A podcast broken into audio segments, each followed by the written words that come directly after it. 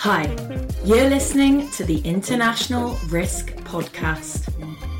This podcast is for CEOs, board members, risk and compliance officers, security advisors, and anyone interested in improving operations.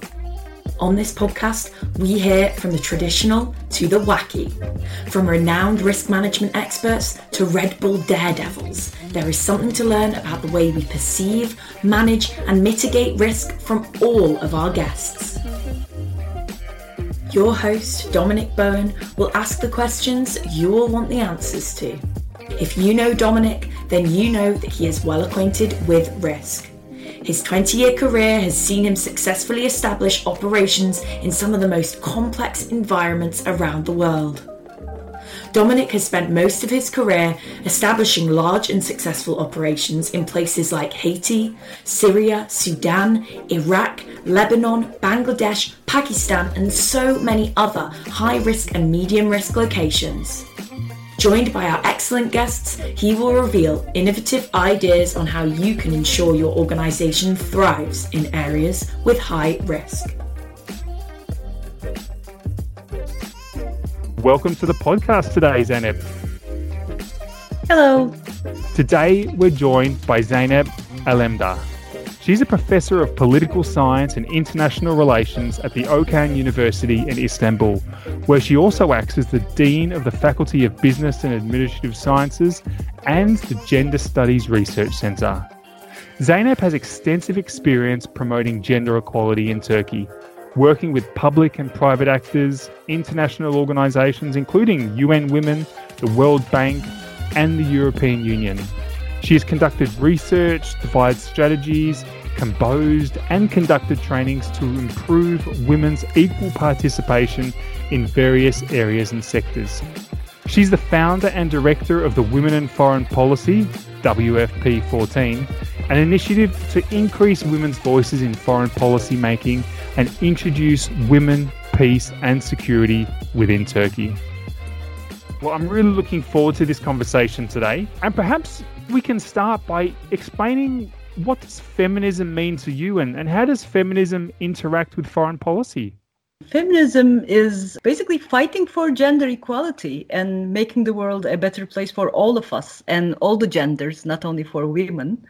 What the international relations scholars have framed for us as the international relations theory and how we study it has all these male values ridden concepts such as uh, hegemony, such as sovereignty, such as the way to po- define the power in, in crude and mostly in material terms.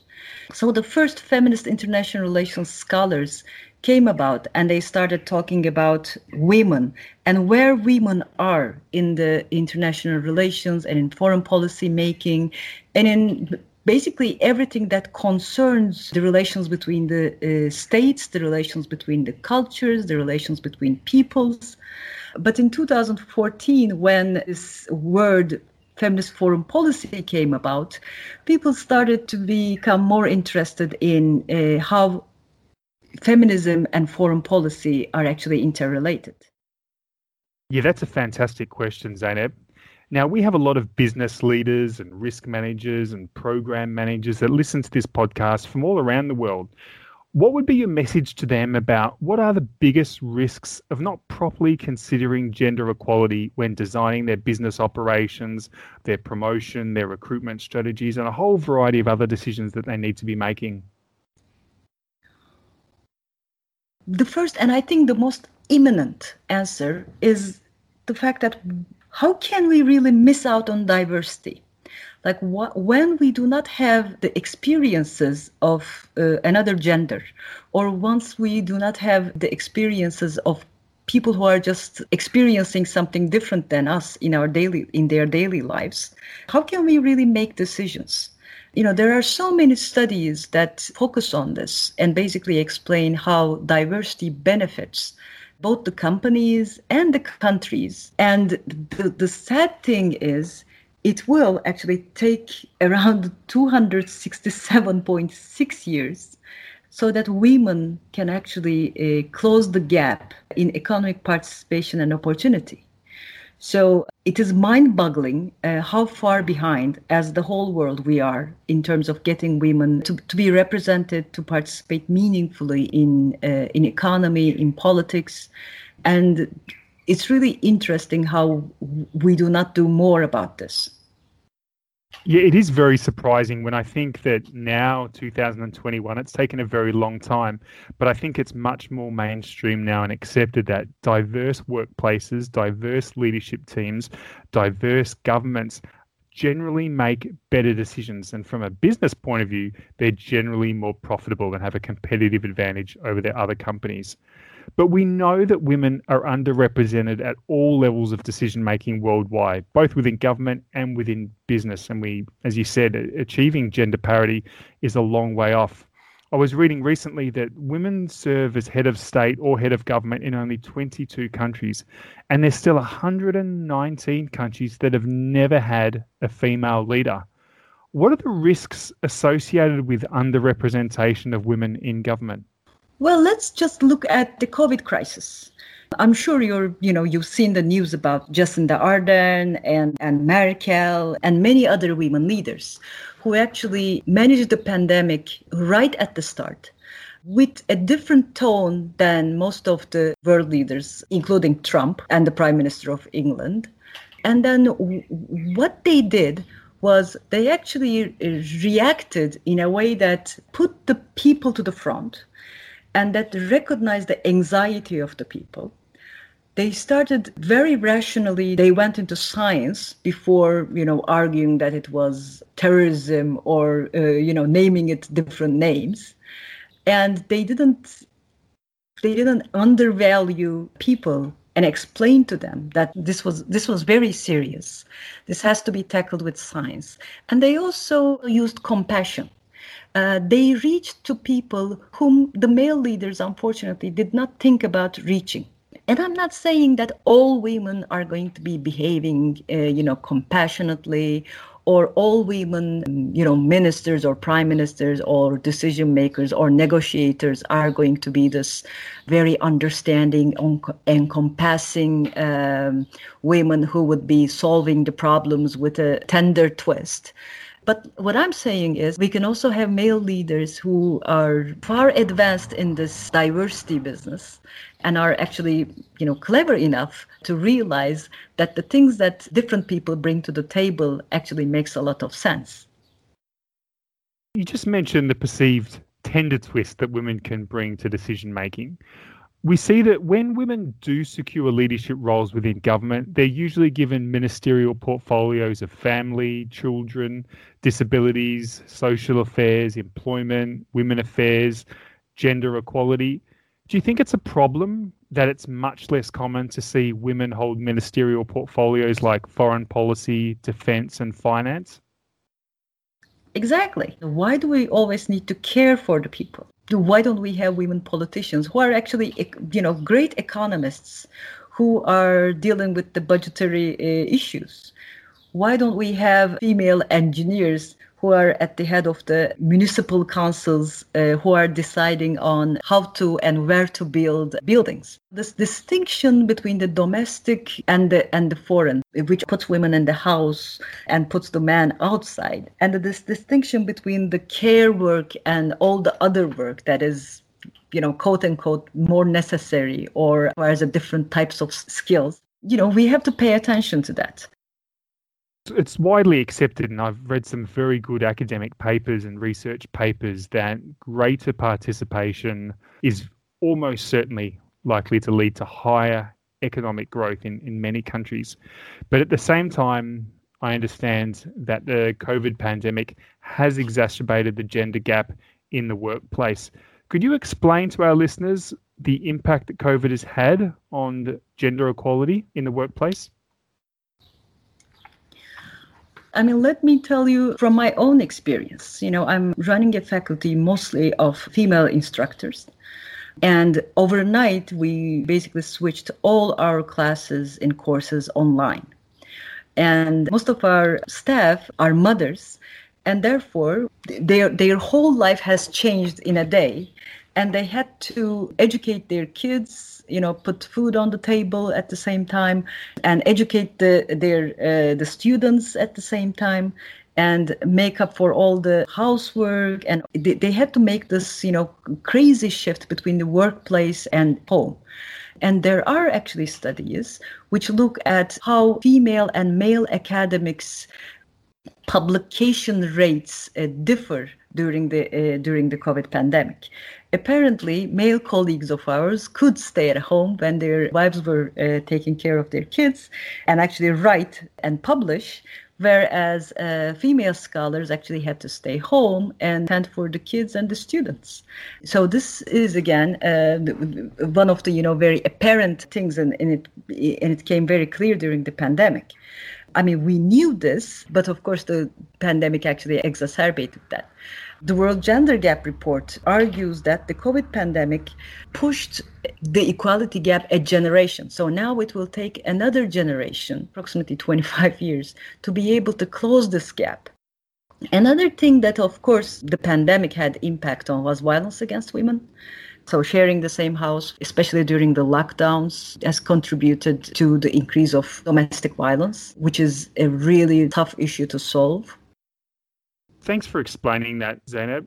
The, the massive shift and changes in our work and home life that occurred when the COVID related lockdowns occurred in, in many countries certainly has had a large and a negative impact on the development for, for many communities and, and segments within the communities. How can employers and business leaders ensure that their workplace is accessible to all women? There are a couple of things that the businesses are already doing. Some big businesses have already talked about and started working on how to actually um, uh, how to actually continue working from home and you know doing this flexible work possible, which will actually ensure men and women to take care of the household together. So one thing a lot of companies and, and countries are actually integrating into their legal systems is the fatherhood leave so that fathers can actually live through the joy of raising their own kids and ease the burden on their partners. Another thing that the companies are doing is actually trying to find incentives for women to work from wherever they would like to work from but of course, the companies should not be alone in uh, implementing these measures. Countries also should be able to make this an issue and make it easier for the employers to get their women employees all the benefits. And if we change the direction of our conversation and we look at foreign policy and international relations, is it important that women create policy for women? Or should feminist foreign policy be achieved by a cohort of men and women together? Let me give you a very simple example. So, once when we were doing this project about how to empower local women politicians, we were trying to figure out whether once they are in the local governments, are they doing something beneficial for women? And can they do something beneficial for women? So we were trying to find ways in terms of trying to get their own experience to the policy circles. And it was very interesting because most women were talking about parks and how important the design of the parks, how important the lighting of the parks, how important was it that the sidewalks were designed in such a way that they could actually push the strollers or they could get their, you know, disabled fathers and mothers or, you know, family members uh, to the park. But on the other hand, when we were talking to the male municipal council members, uh, we realized that none of them ever brought up the parks.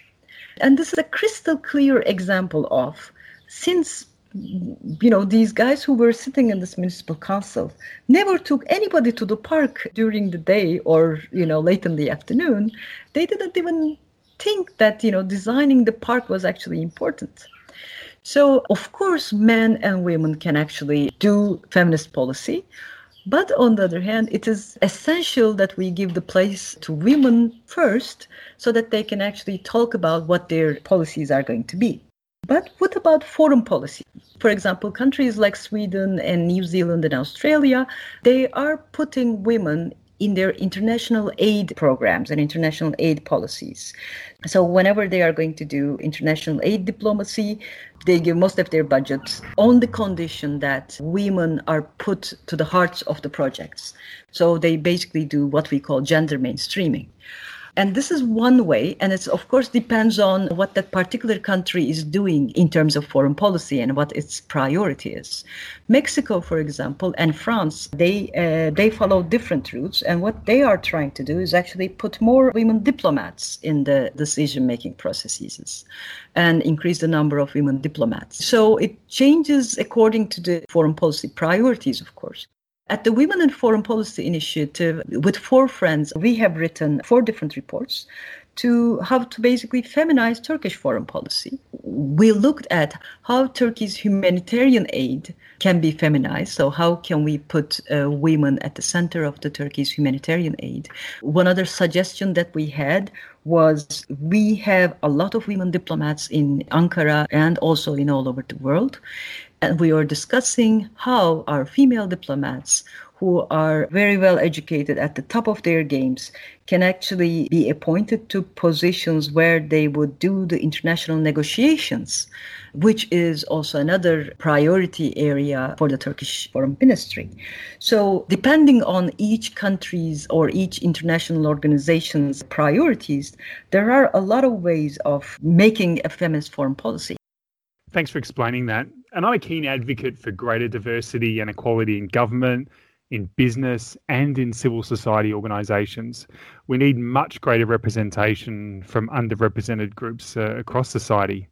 And I think your point is helpful that it's difficult for someone who has not gone through your experience or not lived your life to thoroughly understand your experience and how it's impacted you. So, how can men who are listening to this podcast today who want to have a better understanding of the issues that are of concern to women and who want to advance gender equality, how can they become better advocates with women? That's a wonderful question. Well, first, they can start listening to the women uh, around them. And then, second, of course, advocate for change. And these can come in, in, in very small doses as well. When I was growing up in the traditional family setting, if the men are older than you, you are usually the one to serve. So let's say, you know, you're going to get coffee or tea during the day. It's usually, you know, oh, why don't you get some coffee for your dad or your big brother? And and you know i was happy to do that because you know little girls uh, would like to please their mothers and I was amazed because my brother was like, Why does she bring me the coffee? I would go get my own coffee. So these types of small gestures actually help a lot again this is this uh, you know sharing of these care responsibilities that i was talking about you know sharing the burden at home uh, is also particularly important. You know starts with you within you. So listening to others and taking a good look at yourself is, is a first step. I remember one of my students at the end of a gender class told me that oh i wish i hadn't taken this class. And i was confused. I was like you know why did why do you say that and she was funny. She was like oh now like all my relation in all my relationships you know in the family with my boyfriend i would always think about these things and i will be a feminist and that will be tough. So even for women realizing your rights and actually acting upon them in the system which is very patriarchal it is tough to change the way that you behave so I would also say that you know being resilient, being insistent uh, uh, on this is particularly important. Yeah, they're great points, and I think better listening, being more humble, is always good advice, and, and certainly great advice when it comes to understanding people with different backgrounds to yourself. So thanks very much for sharing that. And thanks very much for coming on the podcast today, Zeynep. It's been a really great conversation. Thank you. Thank you for having me. Well, that was a great conversation today with Zeynep Alemdar. I really appreciated hearing Zeynep's thoughts on the power of diversity in the workplace, the way life is experienced differently by different genders, and the power of more creative and impactful solutions when a healthy gender mix is achieved. You've been listening to the International Risk Podcast, hosted by Dominic Bowen. Thanks again for joining us. Please go to wherever you download your podcasts and give this podcast a five star review. Your positive reviews on this podcast and subscribing to future downloads is critical for our success. If you know someone that has experience successfully working with risk, has a great story to share, and would like to be on this podcast, send us an email at contact at theinternationalriskpodcast.com. Thank you for listening and join us next week for your fix of risk related stories.